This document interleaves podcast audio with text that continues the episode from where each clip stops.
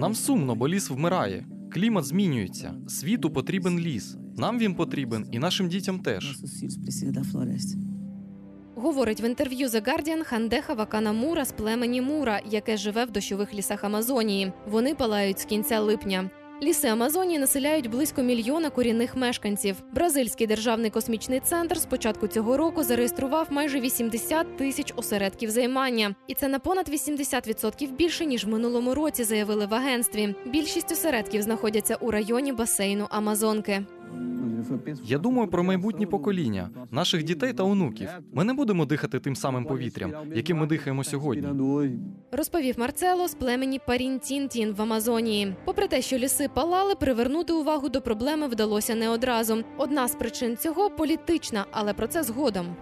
Говорити про пожежі почали відкрито 20 серпня. На той момент ліси палали вже два тижні. Тоді небо в одному з найбільших міст Бразилії Сан Паулу застелив чорний дим.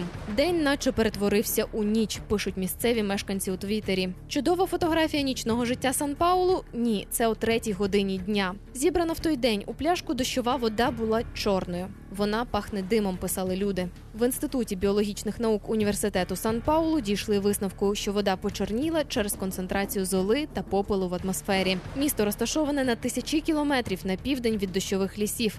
Проте деякі експерти вважають, що дим дійшов з Амазонії. У бразильському державному космічному центрі, втім, в перші дні сумнівалися, що дим міг подолати таку відстань і не розсіятися. Хай там як, а користувачі у Твіттері пов'язали затемнення і дощ з попелом і пожежами в лісах Амазонії. Соцмережі вибухнули закликами загасити вогонь. Хештег Amazonia Молися за Амазонію набрав популярність. Мільйонери, знаменитості та корпорації просять світову спільноту втрутитися.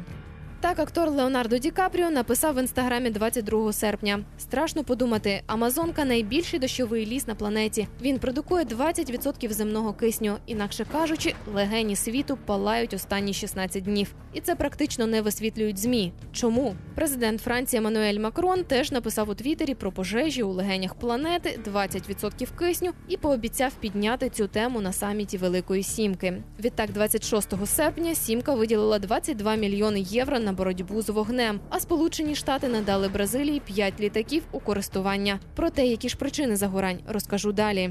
Це Екосапіенс, подкаст про свідоме життя на планеті. Я його ведуча Аліна Білобра. Сьогодні розповім, чим світу загрожують пожежі в лісах Амазонії, Сибіру та Арктики, а також чому лисіють Карпати і чи бачить проблему знеліснення в Україні Держлісагентство. Програма виходить у партнерстві з громадською організацією Екодія. Міністр навколишнього середовища Бразилії Лікардо Салес повідомив, пожежі в Амазонії виникли, бо немає опадів, є вітер і спека. Однак кліматологи звертають увагу, що Амазонія відрізняється від сухих чагарників у Каліфорнії чи в Австралії. Тому, на їхню думку, справжні причини пожеж це люди. Новий президент країни Жаїр Болсонару пообіцяв своїм виборцям розвиток економіки та зростання рівня життя. На відміну від попереднього уряду, який забороняв вирубки лісів в Амазонії під потреби сільського господарства, Болсонару пішов на зустріч фермерам і лісорубам і послабив контроль за вирубкою. І ось тут починається найцікавіше. Минулого місяця Болсонару звільнив голову бразильського державного космічного центру. Той попереджав президента про можливі наслідки такої політики, а також розповів про масові знеліснення Амазонії. Болсонару не вірить у проблеми знеліснення, як і змін клімату, так само як і президент Сполучених Штатів Дональд Трамп. Якби Паризька кліматична угода була б хорошою, американці з неї б не вийшли. Ми все ще підтримуємо цю угоду. І якщо доведеться з неї вийти, все залежатиме від того, хто на нашому боці. Адже я можу вступити в певну битву, тільки чітко розуміючи, хто за мене. В мене не так багато влади, як думає дехто. Я б дуже хотів її мати, але в мене її нема. Тож, поки Болсонару був не надто занепокоєний. Хто займається підпалами, достеменно невідомо, але є кілька гіпотез. Активісти та захисники лісів в Амазонії вважають, фермери підпалюють угіддя, аби потім освоїти їх під поля та забудови. Вони говорять це все через послаблення контролю з боку президента. Больсонару свою причетність до пожеж заперечує і натомість звинувачує активістів та громадські організації у підпалах. Говорить, вони ведуть війну проти президента. Втім, доказів своїм словам він не наводить. У Грінпіс вважають бразильські пожежі катастрофічні. Це не просто спалювання лісу, це майже кладовище, бо все, що можна побачити, мертве. Ліси Амазонії надзвичайно важливі для водної системи всього континенту. Тож, якщо ми вирубуємо ліс, за кілька років у нас не буде дощів на півдні країни. А це призведе до змін клімату, тобто до такої ж погоди, як в Африці, яка знаходиться на тих же широтах, що й Бразилія. Корінне населення боїться вимирання, говорить Северіно з племені Партінтін. Якщо цю землю не зберегти, люди, що живуть тут, як і все інше, припинять своє існування. Ліси Амазонії є домівкою для мільйонів видів рослин і тварин, а також корінного населення індіанців. В усій Бразилії їх проживає близько мільйона. Раймундо Мура з племені Мура, яке проживає в лісах Амазонії, вважає підпали спрямовані проти корінного населення. Повідомляє The Guardian. Те, що тут відбулося, жорстокість проти нас, це шкідливий вплив на життя, це руйнування. Усі ці дерева мали життя. Їм усім потрібно було жити, кожному на своєму місці. Ситуація погіршується, говорить Хандеха Вакана Мура з того ж племені. Ми чинили опір протягом багатьох років, коли не було доступу по дорогах, коли тільки провели електрику, коли почалося вторгнення. З кожним днем ситуація погіршується. Знеліснення, знищення, вторгнення, вирубка лісу. Місцеві готові боротися до смерті за власну землю. Те, що тут відбулося, жорстокість проти нас. Це шкідливий вплив на життя. Це місце дає нам силу. Якщо потрібно, я продовжуватиму до останньої краплі крові.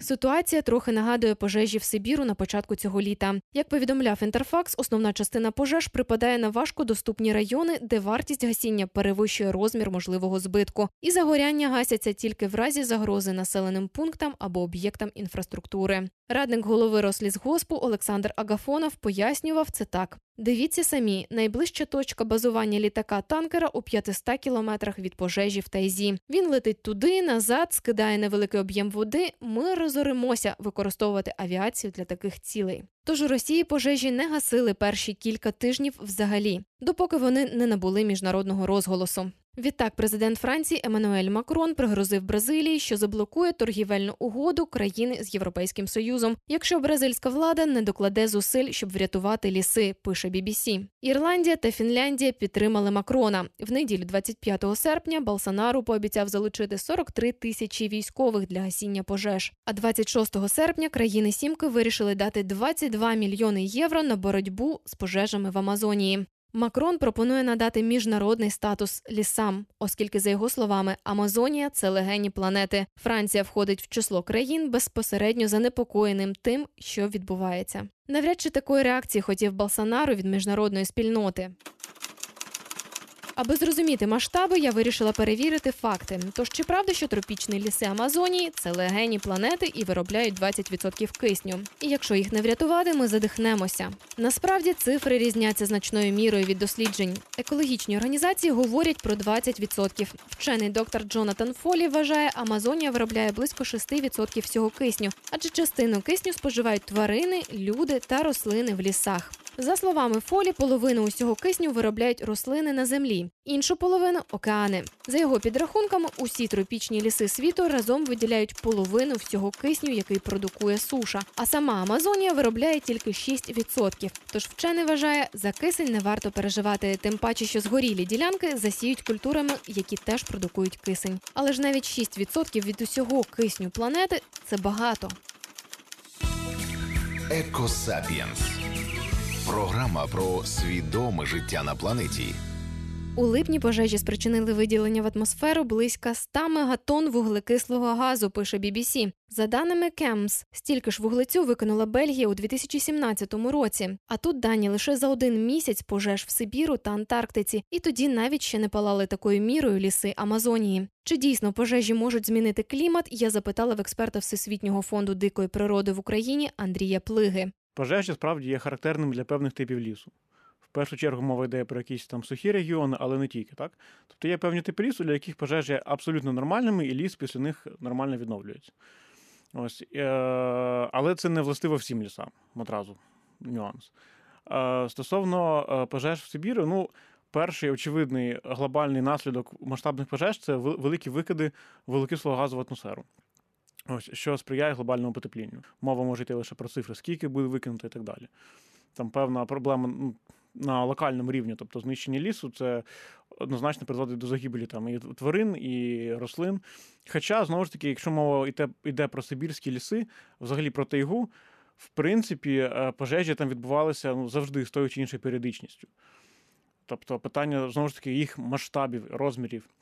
Керівник протипожежної програми Грінпіс Росії Григорій Куксін говорить, розігріті маси гарячого повітря і диму піднімаються, і це утворює стійкі розігріті шапки над величезними територіями. Вони починають впливати на погоду і проходження атмосферних фронтів, циклонів, змушуючи дощі обходити ці місця стороною. Це може спровокувати повені в інших районах. Проте вплив від глобального потепління можна простежити на льодовиках. Так, 18 серпня ісландський геолог Оддур Сігурдссон оголосив про зникнення льодовика Ойєкюдель. Йому було понад 700 років. У неділю геолог очолив церемонію прощання і приніс свідоцтво про смерть колишнього льодовика. Близько ста людей піднялися на вулкан, де раніше був льодовик. Діти встановили на місці меморіальну табличку із написом Ок, це перший ісландський льодовик, який втратив цей статус. Очікується, що в найближчі 200 років всі наші льодовики підуть тим же шляхом. Цей пам'ятник є визнанням того, що нам відомо, що відбувається, і ми знаємо, що потрібно зробити. Тільки ви дізнаєтеся, чи вдалося нам зробити це. Скільки лісу палає в Сибіру та Амазонії в цьому році, поки достеменно невідомо. Є попередні цифри, адже пожежі тривають. BBC пише, у Сибіру палають 3 мільйони гектарів, показують дані космічного моніторингу. Це як 2700 футбольних полів. Розмір пожеж в Амазонії та Арктиці поки важко обрахувати. Точні цифри будуть згодом. Ліси наразі займають близько 30% світової суші, повідомляє National Geographic. Щороку земля втрачає 7,5 мільйонів гектарів лісу. Це 27 футбольних полів щохвилини. Про це свідчать дані Всесвітнього фонду дикої природи. За даними Держлісагентства України, загальна площа лісових ділянок країни становить майже 10,5 мільйонів гектарів. Лісистість України складає майже 16%. Держлісагентство відповідає за 73% лісового фонду країни. Причини пожеж в Україні підпали, говорить експерт Всесвітнього фонду дикої природи в Україні Андрій Плига. Ну, абсолютна більшість пожеж, які виникають в Україні, вони викликані людиною.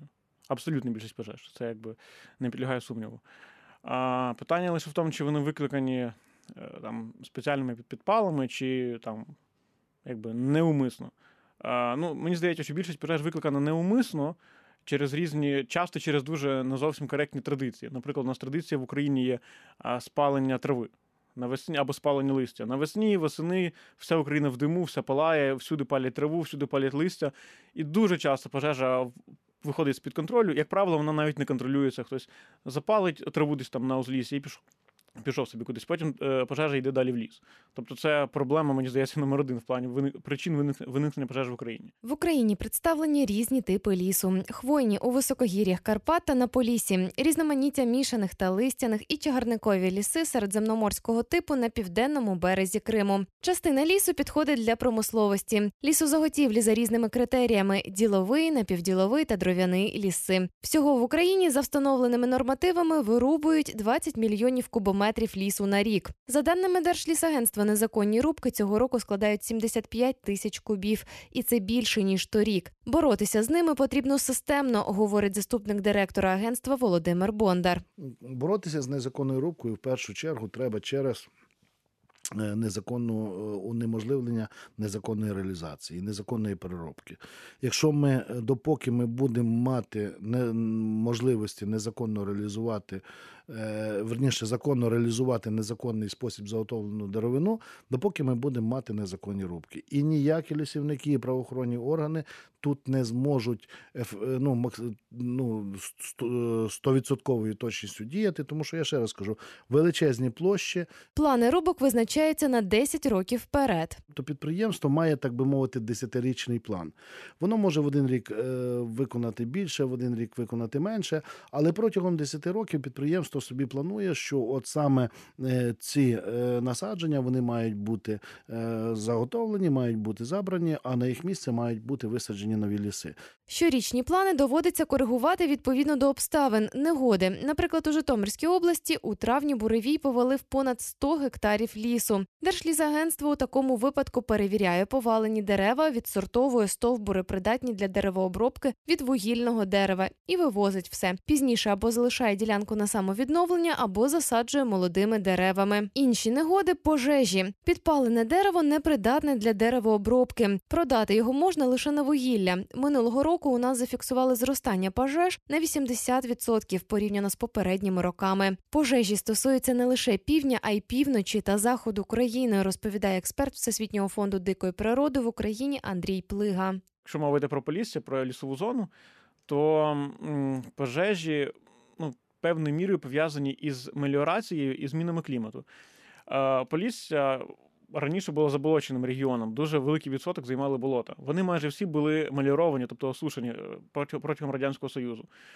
І це призвело до падіння рівня ґрунтових вод і до осушення ґрунтів. І е, якщо раніше там здебільшого були якісь вологі певні ґрунти, то тепер вони всі осушені, і, зокрема, те саме стосується і торфовищ. І такі території значно легше підлягають вогню, ну, починають горіти. А на торфовищах вогонь взагалі спинити дуже важко. Ми постійно чуємо про пожежі навіть біля Києва. У заплаві річки Ірпінь, у заплаві річки Здвиж. Раніше це були дуже великі такі заболочені заплави з великими болотами, і пожежі там, ну, очевидно, що виникали, але вони не могли набути великих масштабів. Зараз ці заплави повністю осушені. Відповідно, ґрунт сухий, і будь-яка пожежа там може одразу набути дуже великих і там загрозливих масштабів. І така ситуація властива всьому поліссю. Ось маліорація це перша причина. А друга причина це зараз відбувається ну, там, зміна клімату, скажімо так. Тобто, в цілому а, є тенденція до того, що зменшується кількість опадів з року в рік, а температури стають більшими з року в рік. В цілому є нюанси, в цілому така тенденція. І це теж призводить до вже призвело, до того, що на Поліссі багато боліт, які не були меліоровані, які не були осушені, вони за останні кілька років висохли. Не всі повністю, деякі частково, але рівень води в цілому сильно впав. Знову ж таки, це фактор, який сприяє пожежам. Причини підпалювання можуть бути різні. Спалений ліс звільняє простір, який можна використати, говорить експерт Андрій Плига. На Поліссі також можливі підпали. Одна з причин, яка от моя суб'єктивна думка, по якій починалися деякі великі пожежі, це видобуток бурштину. Оскільки під час видобутку бурштину іноді там, де є густий доволі підлісок, люди, які працюють видобутком бурштину, вони е, спалювали цей підлісок, щоб він не заважав їм працювати. Або це були, можливо, це невмисні були пожежі, але так чи інакше пожежі, які були біля клондайків. І це інколи переростало в дуже велико, великомасштабні пожежі. Наприклад, в 2000, здається, е, 16-му році навесні ми були в е, Олевському районі, я і своїми колегами, і ми там побачили сліди відносно свіжої пожежі, яка ну, як свіжа, яка відбулася відповідно в кінці літа минулого року, тобто це був 15-й рік. І ми там далі подивилися е, динаміку по супутниковим знімкам, і під пожежу підпало 25 квадратних кілометрів лісу. Це не все була пожежа верхова, переважно це була низова пожежа, але вигоріли колосальні масиви лісу. І знову ж таки, аналіз супутникових знімків показує, що було два джерела загоряння з обох сторін дороги. Відповідно, є підозра, що це був підпал. Я не можу це аргументувати, сказати, але принаймні, згідно супутнику знімків, в один той самий день з'явилися два джерела вогню з двох сторін дороги.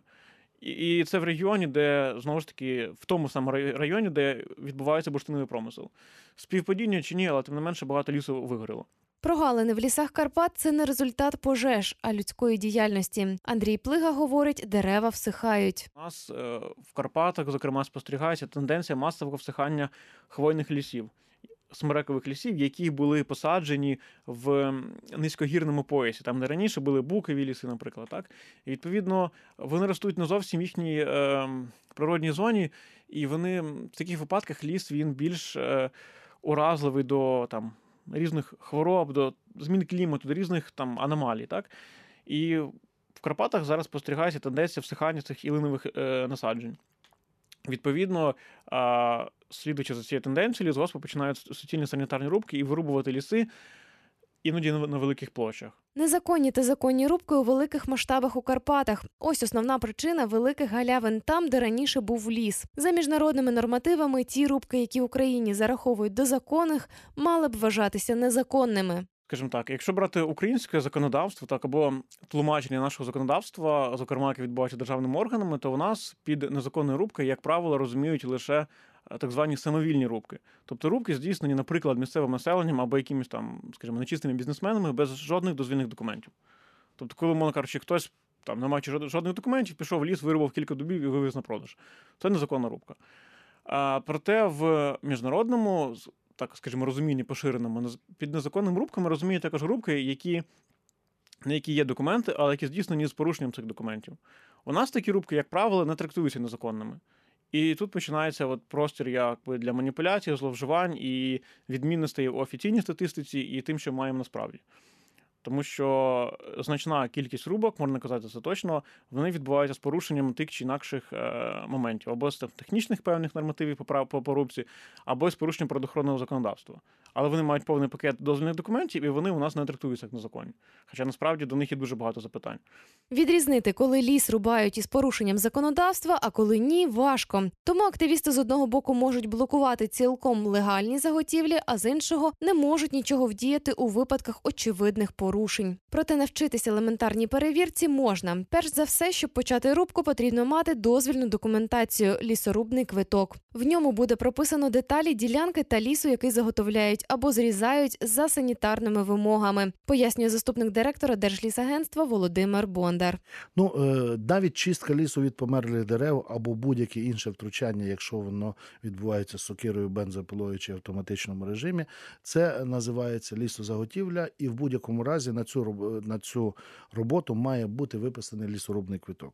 Е, Лісорубні квитки всі е, вони викладені в нас на сайті Державного агентства лісових ресурсів України, або ж на сайті е, ЛІАЦ. Е, Це наше там е, спеціальне підприємство, яке займається якраз цим електронним обліком деревини. Якщо ви хочете взнати, чи ця рубка законна, ви повинні зайти до нас на сайт і знайти лісорубний квиток, який, в якому повинно бути вказано, по-перше, ну, якби цю територію. По-друге, повинно бути, вказано підставу проведення рубки, ку- кубатуру, ну і все інше, все, що необхідно вам знати для цього. З цього треба починати. Люди мають право просто просити працівників, які здійснюють рубку, показати документи, що підтверджують законність цієї рубки. Проте закон не зобов'язує працівника лісового господарства чи іншу особу пред'являти документи. Порівняти квитки можна з тими, які опубліковані на сайті Держлісагентства. Там є відомості з 2016 по перше півріччя поточного року. У разі відмови та наявності ознак правопорушень можна звертатися до правоохоронних органів Нацполіції, Державної лісової охорони, наприклад. Звернутися ж до Державної екологічної інспекції тепер неможливо. Уряд ухвалив рішення ліквідувати Державну екологічну інспекцію України. Натомість буде створено Державну природоохоронну службу. Заступник директора Держлісагентства Василь Бондар говорить, перебувати на місці рубок під час робіт небезпечно і радить не заходити на територію, коли там валять дерева. Це не міська е, зона, це не зона комфорту і це не зона безпеки. Це досить небезпечне виробництво, е, яке пов'язане е, в окремих випадках з травматизмом, а то й ну, якби і з летальними випадками. Ті люди, які працюють в лісі, вони знають техніку безпеки, і то з ними трапляються різноманітні не, завжди добрі події. Я категорично не рекомендую комусь знаходитися в лісі під час проведення лісорубних робіт, е, особливо непідготовленим людям, тому що тут може відбуватися всяке. І тому е, нам складно сказати, що от ви люди вибирайте, приходьте на лісосіку, там де рубається ліс, і починайте дивитися. Є маса методів перевірити після того по пеньках, по всьому іншому. Тобто е, є безпечні методи, коли можна е, вирішувати таку роботу. Андрій Плига пояснює, рятувати ліс краще тоді, коли він є, а не тоді, коли лишилися самі пеньки. І все ж про безпеку забувати не слід. Для того, щоб сказати, умовно кажучи, є тут зрада чи нема зради, ти, по-перше, підняти документи. Від, ну, і коли вже ліс спиляний, насправді по е, пеням дерев сказати, чи він був живий, не живий. Ну, іноді можна, іноді не можна. Ліс міг бути. Дерева ще могли бути живими, але вони могли бути е, вже на стадії, умовно кажучи, ну, відмирання. Коли осипається хвоя, і дерево загине там, якщо не цього року, то наступного року. Так? І з точки зору санітарних правил, воно теж має бути вироблено. В ідеалі треба. Найкращий момент для контролю це бути в лісі до його вирубки. Коли ліс уже вирубаний, казати щось складно. Всесвітній фонд природи в Україні за підтримки посольства Фінляндії та лісової служби Сполучених Штатів втілює проект Лісова варта. Створення ефективної системи громадського моніторингу повинно допомогти громадянам виявляти і протидіяти незаконним рубкам. Експерти лісової варти проводять тренінги для громадських активістів і правоохоронних органів, реагують на повідомлення громадськості і разом з волонтерами оглядають місця потенційних нелегальних рубок. А висновки передають у відповідні правоохоронні органи, публічно висвітлюють всі етапи співпраці з лісокористувачами, як негативні, так і позитивні. Так, основні порушення це коли рубають живі здорові дерева, розповідає експерт Андрій Плига. Одне з дуже грубих порушень, які відбуваються, які важко проконтролювати, це коли під е, так звану санітарну рубку потрапляють е, живі дерева або живі ділянки лісу. Ось, тобто, згідно санітарних правил лісах України, теж окремий нормативний документ, е, рубці підлягають ослаблені, сухі, е, там, вмираючі дерева і так далі. Е, По факту, відомі випадки, коли в рубку підлягали абсолютно живі дерева.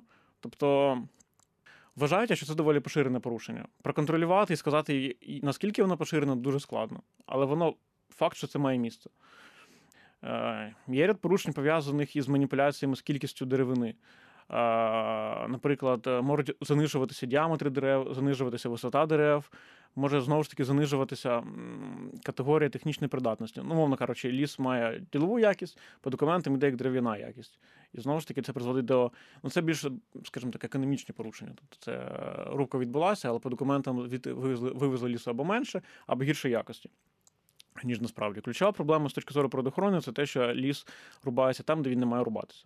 І це великою мірою пов'язано із е, ем, можливістю, ну, скажімо так, сфальсифікувати там документи при проведенні санітарних рубок. Практичний підхід це не суцільне вирубування дерев, а вибіркове. Тоді маркують і валять тільки уражені стовбури. Проте така робота в Україні не надто розповсюджена, говорить експерт Андрій Плига. Сучасний, скажімо так, цивілізований підхід, так, е, це намагання відмовити, вважається таким підходом, намагання відмовитися від великих суцільних рубок і перехід до рубок е, вибіркових, групових. Е, тобто такі типи рубок вони практикуються часто в країнах е, там, Західної Європи, зокрема. І такий підхід він вважається перспективним і потрібним і у нас. І е, це визнається, зокрема, Державною лісовою агенцією. Ось проте тут там є цілий ряд моментів управлінських, організаційних, економічних, е, чому лісгоспи на це не переходять. Е, Іноді це такі типи рубок, е, такі ну, скажімо так, вибіркові або там з невеликим площами рубок, вони з точки зору лісгоспів є економічно невигідними. Іноді просто вони потребують більше, скажімо, ресурсів для їх проведення, ресурсів навіть в плані підготовки. Ем, Простіше, простіше, умовно кажучи, зрубати суцільну ділянку, зрубати і все, і потім посадити новий ліс. Ніж е, планувати рубку залежно від умов кожної окремої групи дерев, окремих дерев і так далі. Це складніше трохи. Тому е, навіть е, беручи до уваги всихання ялинових лісів масове, в цілому є можливості, як принаймні намагатися відмовлятися від великих суцільних рубок і переходити до більш таких, скажімо, там невеликих групових рубок, так? е, вибіркових рубок. Проте у нас це досі не сильно практикується. У нас практикуються такі рубки, які ви показали. На місці зрублених дерев Держлісгосп насаджує нові, говорить заступник голови агентства Володимир Бондар. Завжди висаджується більше рослин, ніж може вирости на тій чи іншій території. Е, Ну, по-перше, рослини ростуть е, з різною швидкістю. Для деяких треба, щоб е, ну, вони підростають повільно, деякі виростають дуже швидко. Але для того, щоб сформувати цінні породи, нам треба проводити свої заходи через відповідний час так, щоб ті дерева, які мають вирости, їм давати енергію росту і можливості росту. А ті, які м, не мають вирости, вони можуть виконувати функцію підросту, тобто 5 років, 10 років, 15, 20 років. Ми сформували вже сильні е, насадження, які вже самі можуть рости, виростати, ну і вже рости далі без, е, ну як то кажуть, е, втручання людини. Ця процедура проходить постійно. Андрій Плига вважає, заліснення це тільки початок роботи. Держлісагентство має доглядати дерева, особливо перші кілька років. Стоїть у якості цього лісовідновлення, тому що якщо ліс посаджений, за- ним треба доглядати. і доглядати в наступні декілька десятків років, особливо в перші роки життя. І є випадки, коли насправді дуже низький відсоток приживаємості цього лісу. Тобто в звітах іде, що ліс відновлений, це чудово, проте за ним треба доглядати. По факту, через років 10-15 ми маємо великі е, зарослі териту... великі вирубки, зарослі переважно якимись чагарниками, де ліс майже не прижився. І в довгостроковій перспективі ми маємо погіршені якості лісів. Тобто виростає ліс гіршої якості, ніж той, який він був перед тим. І, а от цей момент уже цифрами не, не, не, показаний. Це вже значно складніший момент. У лісгоспі говорять, доглядають і мають план. Перевірки проводять кожні 5-10 років. Насаджувати ліси можна й самому, проте попередньо краще порадитися з місцевими екологами, аби часом не знищити ту унікальну рослинність, яка вже є на обраній ділянці, говорить Андрій Плига. Е, Має сенс е, вкладати кошти в е, відновлення лісу там, де його не було. Наприклад, це можуть бути колишні поля, де колись років 200 тому, припустимо, був ліс, потім це було поле, зараз поле закинуто, і є сенс відновлювати ліс там. Проблемою лише є якби перевести цільове призначення земельної території. Це дуже великий сенс має роботи по відновленню лісосмуг. Лісосмуги були створені давно в радянський час, і зараз вони масово випилюються по всій Україні. Частково тому, що дуже часто вони не мають, е, тобто немає організації, яка за них відповідальна. І якщо там багато подорожувати Україною, то по всіх областях можна побачити масову вирубку е, лісосмуг. Особливо знову ж таки на півдні України, там, де е, є велика потреба в дровах, але дуже мало звідки її можна цю потребу е, якби покрити. І тому це справді проблема, і вони лісосмуги деградують по всій Україні. І от якраз відновлення лісосмуг це от може бути дуже таким пріоритетним напрямком для е, бізнесу, для громадських ініціатив. Не відмовляться від допомоги громадськості і лісгоспи. В цілому лісгоспи завжди будуть раді допомозі. Це факт. З іншої сторони, е, як правило, лісгоспи мають ресурси на лісовідновлення. Це їхній безпосередній обов'язок. Вони цим займаються. Відповідно, з точки зору бізнес-кампанії або громадських ініціатив, набагато більше сенсу було вкладати ресурси в ті місця, де, е, умовно кажучи, немає кому забезпечити відновлення лісу. В Ефіопії посадили 350 мільйонів дерев за 12 годин, пише BBC. Усе це зробили для того, щоб боротися зі змінами клімату та глобальним зменшенням кількості лісів. Офіси деяких державних компаній не працювали у цей день, щоб дати змогу всім охочим долучитися до висадки дерев. За даними ООН, лісовий покрив Ефіопії займав 35% від усієї території країни на початку ХХ століття. А на початку цього століття його кількість становила вже 4%. Висадка дерев ініціатива прем'єр-міністра країни Абія Ахмеда. За програмою Green Legacy Initiative у країні мають посадити мільярд дерев. Це Екосапіенс, подкаст про свідоме життя на планеті. і Я його ведуча Аліна Білобра. Над випуском працювали редакторка Олена Терещенко та звукорежисер Дмитро Сміян. Прослухати подкаст ще раз або почути попередні випуски можна на сайті громадське.радіо в розділі Подкасти або на SoundCloud і та в додатках на мобільних телефонах. Слухайте, думайте, живіть екосвідомо.